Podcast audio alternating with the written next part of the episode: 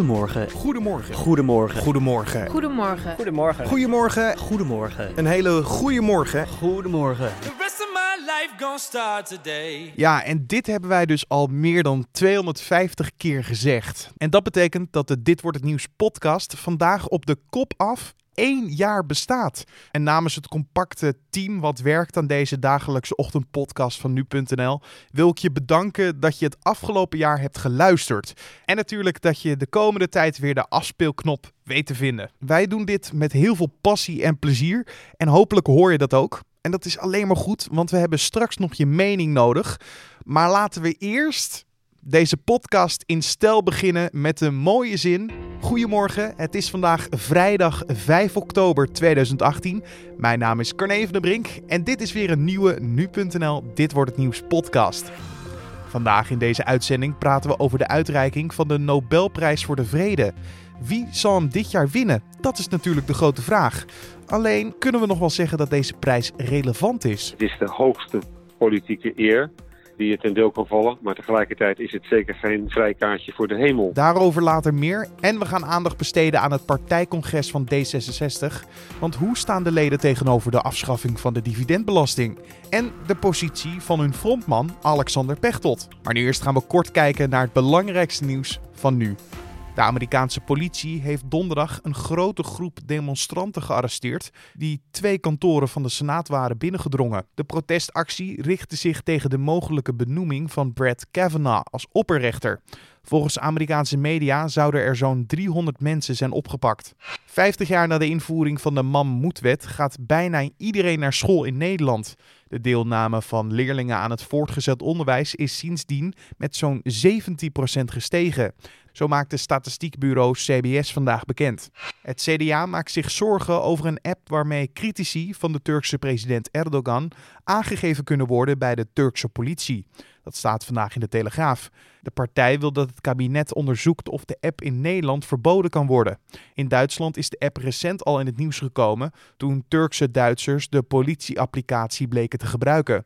Aangegeven critici hebben daardoor een probleem als ze naar Turkije afreizen.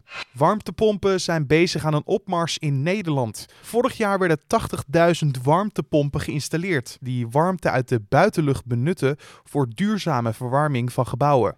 Dat zijn er 10.000 meer dan een jaar eerder.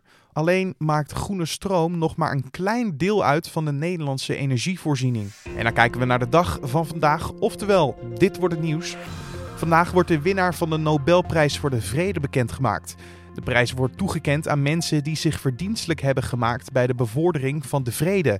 Alleen is de Nobelprijs voor de Vrede nog wel een relevante prijs. Die vraag stelde ik aan diplomatiedeskundige Robert van der Roer. Het, het is natuurlijk een jaarlijks ritueel. Met enig optimisme zou je kunnen zeggen... het is de hoogste politieke eer die je ten deel kan vallen. Maar tegelijkertijd is het zeker geen vrijkaartje voor de hemel. Het is een uh, paradoxale prijs. Want uh, het vak van uh, vredestichter, dat bestaat helemaal niet. En, en, daarin wijkt die prijs alleen al af van de andere Nobelprijzen. dat is geen vak. Ja, als je ook kijkt naar de geschiedenis, dan hebben mensen die prijs gekregen in het verleden, waarvan je achteraf moet zeggen, dit was te vroeg of eigenlijk onverdiend. Henry Kissinger voor Vietnam, een beetje, beetje ja, dat is eigenlijk misplaatst. Obama, die net was aangetreden als president van de Verenigde Staten, misplaatst. De grootste blunder die ik eigenlijk vind voor een toekenning is uh, Aung San Suu Kyi van uh, Myanmar. Die uh, als een wereldverbeteraar werd afgeschilderd toen ze hem kreeg. En nu majestueus door het ijs is gezakt bij de mensenrechten schendingen in haar eigen land en niet, niet heeft ingegrepen. Met andere woorden, uh, ja, dit, ik noem nu een paar mensen op die hem misschien niet hadden moeten krijgen of, of later hadden moeten krijgen. Maar er zijn ook mensen die hem niet hebben gekregen en die hem wel hadden moeten krijgen. Ja, als ik nou, uh, de Gandhi heeft hem niet gekregen. Bizar, ja. het is wel gebeurd. Jean Monnet, de, uh, de grote Europa-pionier, heeft hem niet gekregen. En meer recent in de, in de Europese geschiedenis, de Amerikaanse ster-diplomaat Richard Holbrooke, die bijna in zijn eentje in Dayton het vredesakkoord voor Bosnië heeft uitgehamerd, door, door nachtenlang heen en weer te rennen tussen alle partijen, heeft hem niet gekregen. Dat vind ik toch wel een, uh, Uh, ja, er zit iets van willekeur in. En dat heeft ook te maken met het feit dat, uh, is wel eens gekscherend gezegd, ook door mij, het comité dat die prijzen, Nobelprijzen voor de vrede uitreikt, is ook een beetje het, ja, zou je kunnen zeggen, dat, dat klinkt nou niet aardig, het bejaardentehuis van het Europese vredesactivisme. Maar er zit wel een soort dilettantisme in het toekenning van die prijzen. En dat stoort mij er zelf aan. Ja, wat was er bijvoorbeeld de eisen om nou die Nobelprijs voor de vrede dan te winnen? Nou, dat, er zijn niet. Uh, je kunt voorgedragen worden, en daar gaat het eigenlijk om, door staatshoofden, door rechters, door oud-winnaars. En die kunnen de, de meest, uh, ja, ja, de meest obligate of disputabele redenen aanvoeren. Om maar te zeggen, Donald Trump is ook de afgelopen jaren een paar keer genoemd schijnt van alles mis te zijn met zijn uh, feitelijke nominatie. Poetin is ook al eerder voorgedragen. De paus, met andere woorden, mensen die niet vrij zijn van controverse, komen ook op die lijst.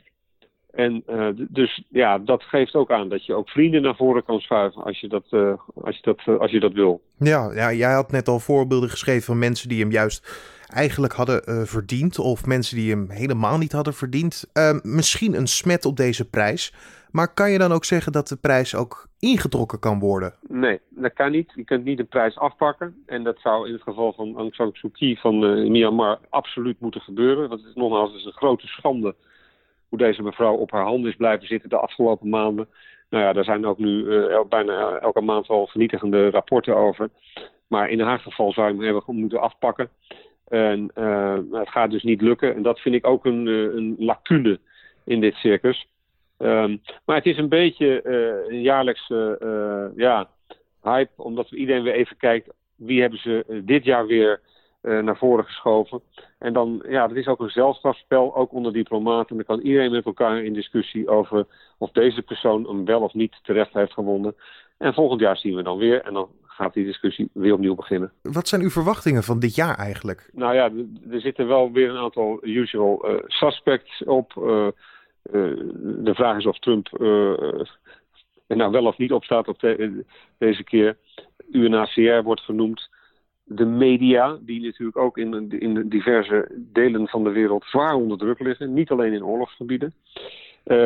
maar er zijn de, de, twee namen die uh, een paar keer terugkeren zijn die van Kim van Noord-Korea en de leider Moon van Zuid-Korea. Omdat die natuurlijk nu wel acuut bezig zijn om daar een doorbraak te forceren. Um, ja, nogmaals, er is totaal geen pijl op te trekken op de, op de wegen en denkpatronen van het Nobelcomité.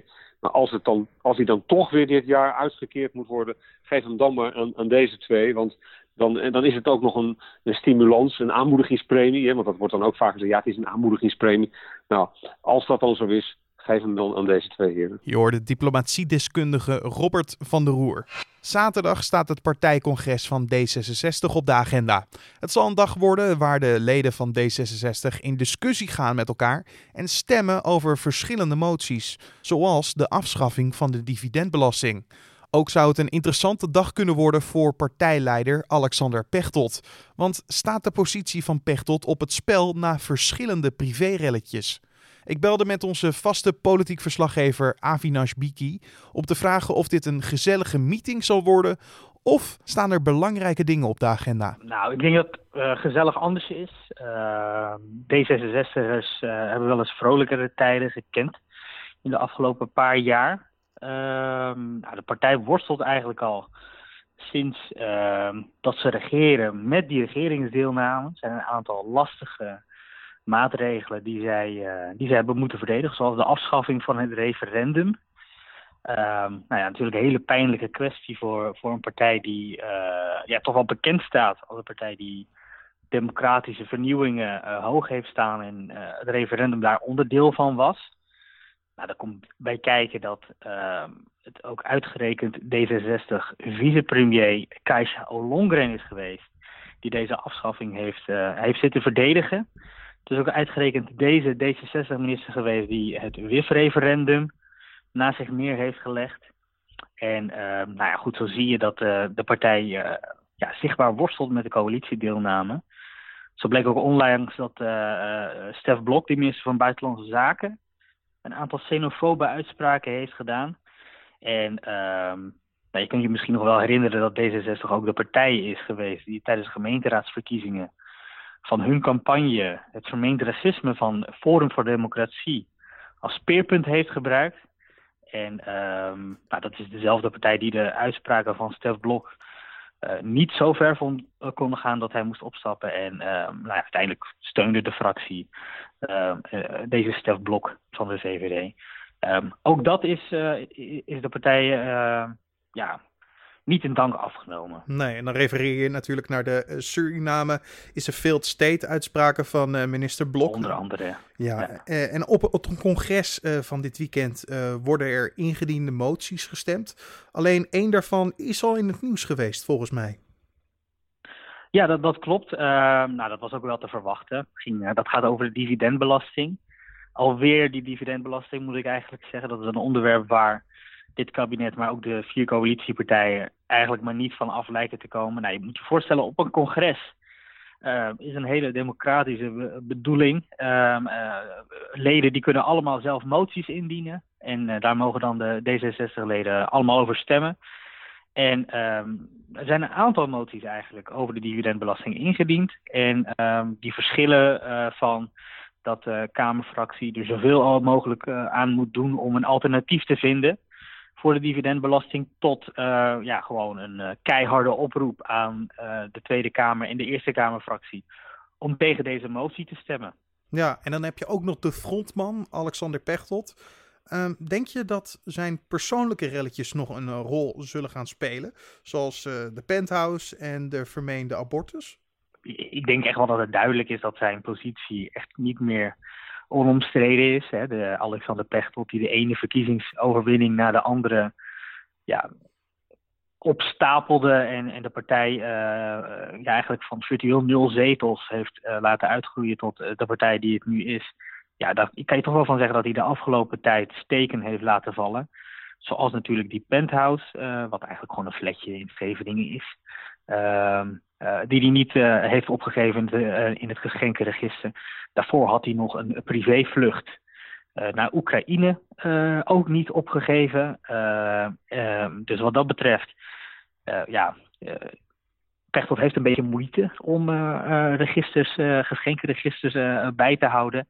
En nou goed, dat, voor een partij die echt staat voor transparantie en rechtsstatelijkheid, um, is het natuurlijk heel uh, best wel gênant dat je partijleider uh, daarmee uh, met, met zulke soort dingen in het nieuws komt. En dan heb je ook nog eens de, het privéleven van, van Alexander Pechtold met inderdaad een vermeende abortus. Um, ja, het zal ook maar moeten blijken in hoeverre D66-leden daar in ieder geval moeite mee heeft. ik denk verder niet dat zijn positie onder druk staat bij de leden op het congres.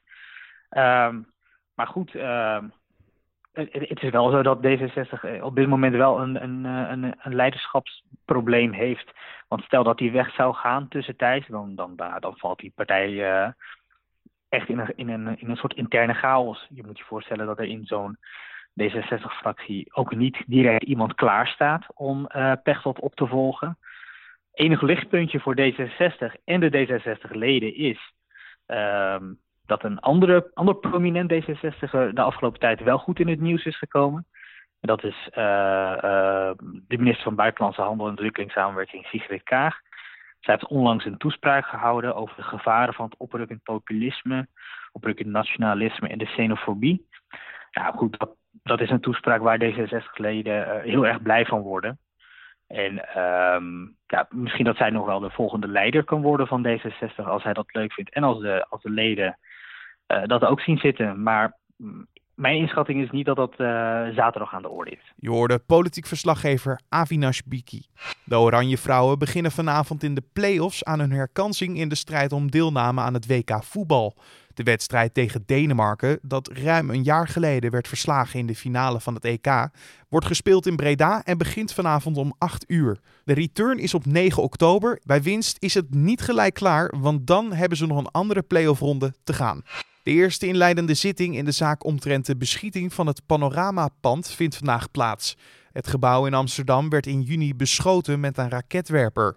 Er zijn drie mannen opgepakt die verdacht worden van betrokkenheid bij het incident. Hun motief is vooralsnog onduidelijk. En dan nog even het weer. Hoewel er sprake is van enige hoge bewolking, is er ook wat ruimte voor de zon. Pas later op de avond kan er een enkele bui vallen. Bij een matige wind wordt het 20 tot lokaal 24 graden. En om af te sluiten nog even dit. Zoals je aan het begin van deze uitzending hoorde, bestaat dus vandaag de Dit Wordt Het Nieuws podcast precies één jaar. Inmiddels wordt de Dit Wordt Het Nieuws podcast gemiddeld zo'n 6.500 keer per dag beluisterd. En daar zijn we natuurlijk best trots op. Maar we zijn natuurlijk ook benieuwd hoe we deze podcast nog beter kunnen maken. Daarvoor hebben we een korte vragenlijst opgesteld.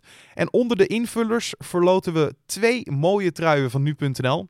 En het linkje naar de vragenlijst vind je in de beschrijving van deze podcast. En dit was dan de Dit Wordt Het Nieuws podcast voor deze vrijdag 5 oktober. Je vindt de Dit Wordt Het Nieuws podcast van maandag tot en met vrijdag om 6 uur ochtends op de voorpagina van nu.nl of natuurlijk in je favoriete podcast app. Laat ons weten wat je van de podcast vindt via de vragenlijst, zoals ik het net al zei, of natuurlijk via een recensie in iTunes.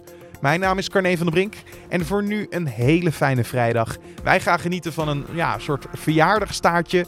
En we hopen dat je weer maandag terug bent voor een nieuwe nu.nl Dit wordt het nieuws podcast. Fijn weekend.